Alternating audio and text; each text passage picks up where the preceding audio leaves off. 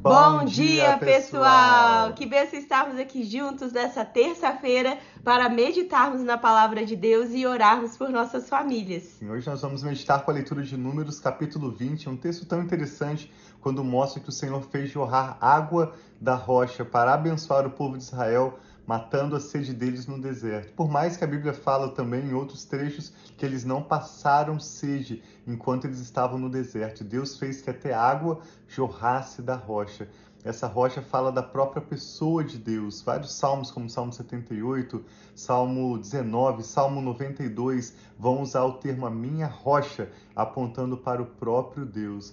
Então, nós cremos que assim como o Senhor fez jorrar água da rocha, a partir da própria presença de Deus, a própria bondade de Deus, Ele pode trazer a provisão de que você precisa nesse dia, realizar milagres, a, a coisas extraordinárias que a nossa mente não pode nem imaginar a partir do nosso próprio relacionamento com Ele. Então vamos insistir. Eu sei que a leitura de números é uma leitura pesada, um tanto desafiadora, mas nós te encorajamos a persistir porque a partir dessa leitura do chamado Pentateuco, nós vamos ganhar uma compreensão bíblica tão mais ampla, um relacionamento com Deus tão mais profundo, que vale a pena a nossa persistência, a nossa resiliência para avançarmos juntos nessa leitura. Sim, então vamos juntos, vamos orar para que o Senhor, ainda que talvez a interpretação trazer a aplicação pessoal, muitas vezes através de números que são histórias e toda esse, né, desenrolar da história do povo de Israel, nós podemos sim tirar lições, talvez trazer conexões para a nossa vida de algo que nós precisamos estar mais atentos ou que nós precisamos mudar ou até mesmo ficar gratos das atitudes que nós já temos tido como cristãos, como seguidores de Cristo. Então vamos orar, pedir ao Espírito Santo nos ajudar a compreender as Escrituras e receber tudo aquilo que Ele tem de especial para nós no dia de hoje. Pai, muito obrigado por esse novo dia. Obrigado pelo teu amor por nós, Pai, que é tão grande. Obrigado pela tua provisão. Obrigado por quem o Senhor é. Nós entregamos a Ti essa leitura de hoje, Pai, essa meditação e cada pessoa que se une a nós em oração, nós pedimos, abra o nosso entendimento, revela-te a nós, Pai, revela a Tua palavra, que a cada dia, Pai, que nós temos aqui nos unido para declarar a Tua palavra, que haja uma porção nova de revelação, que há algo novo para nós. Nós entregamos esse momento a Ti e te pedimos, Pai, abençoa-nos e abra o nosso entendimento. Em nome de Jesus. Amém. Então a leitura de hoje é Números capítulo 20. Nós já passamos da metade do livro de Números e hoje nós vamos ler sobre as chamadas águas de Meribá. A palavra Meribá significa rebelião. Depois de tantas vezes, novamente o povo de Israel vai se rebelar, reclamar contra o Senhor Deus, reclamar contra Moisés e nessa ocasião, Deus mais uma vez demonstra sua graça, sua bondade, providenciando água da rocha.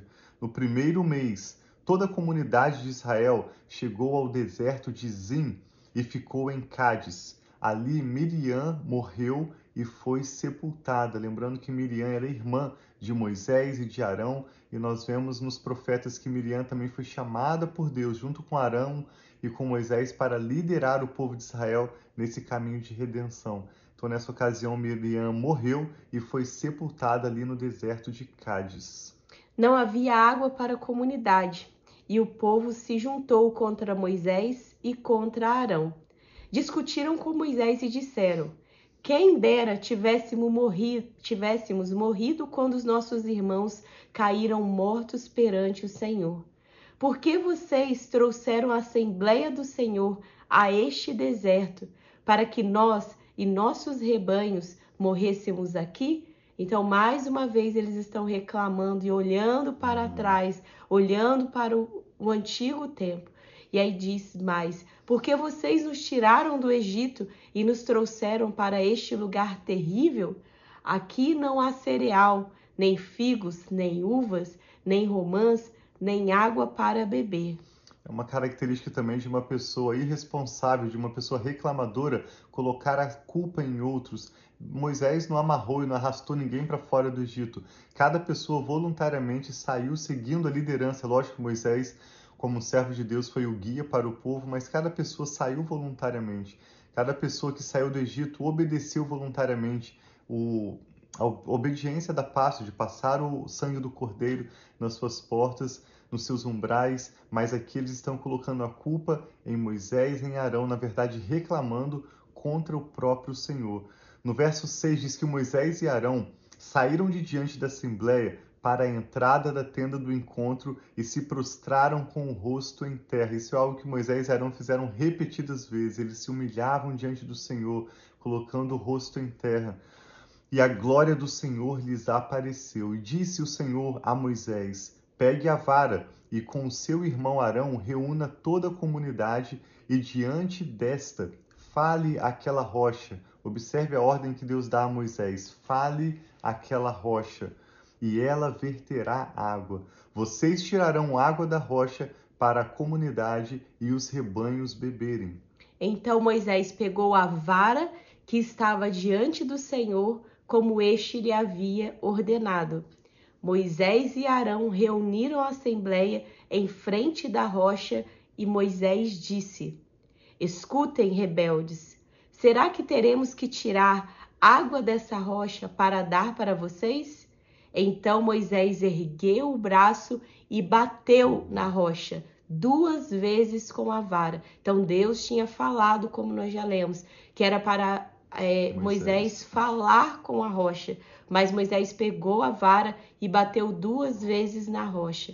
E jorrou água, e a comunidade e os rebanhos beberam. Então, mesmo que ele não tivesse falado, ele bateu na rocha, ele a, jorrou água daquela rocha. E o Senhor disse, porém, a Moisés e Arão: Como vocês não confiaram em mim para honrar a minha santidade, à vista dos israelitas, vocês não conduzirão essa comunidade para a terra que dou a vocês. Aquela rocha representa o próprio Jesus. Bastava Moisés ter falado e ali iria jorrar água para saciar a sede, mas Moisés por duas vezes nervoso, bravo com a comunidade, bateu naquela rocha e isso chateou o Senhor. Deus disse que Moisés deixou de honrar a santidade dele diante da comunidade. Isso é algo difícil de nós compreendermos com a nossa mente, mas é certo que a rocha aponta para Cristo, a própria pessoa de Deus ali entre o povo de Israel, que traria a provisão necessária. Verso 13 diz que essas foram as águas de Meribá. Meribá significa rebelião onde os israelitas discutiram com o Senhor e onde ele manifestou a sua santidade entre eles. Cada vez que nós vemos os milagres do Senhor em nossas vidas, nós contemplamos a bondade, a misericórdia, a santidade do Senhor, mas não devemos esquecer, porque o Senhor disse que se essa lei que foi dada por anjos, a lei de Moisés, entregue através de um mediador humano, foi entregue com tamanha santidade, com tamanho rigor, com tamanha glória, quanto mais a lei do Espírito, através da qual nós nos relacionamos hoje, através do Senhor Jesus e do Espírito Santo. Hoje, ainda mais valor nós devemos dar ao que Deus tem falado aos nossos corações, Amém. o que nós temos tido o privilégio de descobrir da pessoa do Senhor e dos milagres que Ele tem realizado em nossas vidas. Verso 14. De Cádiz, Moisés enviou mensageiros ao rei de Edom, dizendo: Assim diz o teu irmão Israel Tu sabes de todas as dificuldades que vieram sobre nós. Os nossos antepassados desceram para o Egito e ali vivemos durante muitos anos. Os egípcios, porém, nos maltrataram, como também a eles. Mas quando clamamos ao Senhor, ele ouviu o nosso clamor e enviou um anjo e nos tirou do Egito. Agora estamos em Cádiz cidade na fronteira do teu território. Deixa-nos atravessar a tua terra. Não passaremos por nenhuma plantação ou vinha, nem beberemos água de poço algum. Passaremos pela estrada do rei e não nos desviaremos nem para a direita nem para a esquerda, até que tenhamos atravessado o teu território. Mas Edom respondeu: Vocês não poderão passar por aqui. Se tentarem, nós os atacaremos com a espada. E os israelitas disseram: Iremos pela estrada principal, se nós e os nossos rebanhos se nós e os nossos rebanhos bebermos da tua água, pega, pagaremos por ela. Queremos apenas atravessar a pé e nada mais. Mas Edom insistiu: Vocês não poderão atravessar. Então Edom os atacou com um exército grande e poderoso visto que Edom se recusou a deixá-los atravessar o seu território Israel desviou-se dele. Toda a comunidade israelita partiu de Cádiz e chegou ao monte Or. Naquele monte, perto da fronteira de Edom, o Senhor disse a Moisés e a Arão: Arão será reunido aos seus antepassados. Não entrará na terra que dou aos israelitas, porque vocês dois se rebelaram contra a minha ordem junto às águas de Meribá. Leve Arão e seu filho Eleazar para o alto do Monte Or, tire as vestes de Arão, lembre-se, essas são vestes sagradas especiais que foram preparadas para ele como sacerdote, e coloque essas vestes em seu filho Eleazar, pois Arão será reunido aos seus antepassados, ele morrerá ali. Moisés fez conforme o Senhor ordenou. Subiram ao Monte Or e à vista de toda a comunidade, Moisés tirou as vestes de Arão e as colocou em seu filho Eleazar. E Arão morreu no alto do monte. Depois disso, Moisés e Eleazar desceram do monte, e quando toda a comunidade soube que Arão tinha morrido, toda a nação de Israel pranteou por ele durante 30 dias. Sim, tanto Miriam como Arão foram líderes fortes e importantes nessa travessia junto com Moisés do Egito até Canaã. Então hoje nós lemos sobre a morte de Miriam, a morte de Arão e também especialmente nesse capítulo de hoje destacamos essa rocha que apareceu no deserto que eles encontraram, a partir da qual, por um sinal extraordinário, Deus fez fluir a água da rocha Sim. para dar de beber a todo o povo. E nós cremos no mesmo, que o Senhor pode fazer algo impossível se tornar possível, algo que parece ser incabível, inimaginável, uma realidade na sua vida. Amém. Então, renove a sua esperança, creia conosco o que o Espírito Santo está falando ao seu coração. Nós queremos orar com você e concordar com os milagres de Deus, com a provisão de Deus, Amém. a partir da própria pessoa de Deus, da bondade dele, que essa rocha representa para nós hoje. Vamos orar juntos? Pai, nós te louvamos pela sua bondade. O Senhor é a nossa rocha. Sim, no Senhor. Senhor os nossos pés estão firmes. No Senhor nós podemos confiar. E assim Aleluia. assim como nós lemos hoje, dessa água que o Senhor fez jorrar da rocha para dar de, de beber a todos os israelitas e também aos seus rebanhos. Nós cremos que o Senhor pode realizar milagres, fazer mesmo feitos extraordinários na vida desta pessoa que ora conosco. Amém. Nós não sabemos qual é a sua pai. necessidade, mas o Senhor, que conhece os corações, que sabe, Pai, da realidade dessa pessoa que ora conosco hoje, nós oramos em concordância, pedindo, manifesta o seu poder, ó Pai. Sim, Mostra pai. a tua bondade, a sua Amém, misericórdia, Senhor, a sua graça, pela sua santidade, pelo seu poder. Opera os teus milagres mais uma vez para que o nome do Senhor seja glorificado através da nossa história. Nós entregamos a nossa família, os nossos filhos, todas as nossas causas e tudo que toma o nosso nome sob os teus cuidados.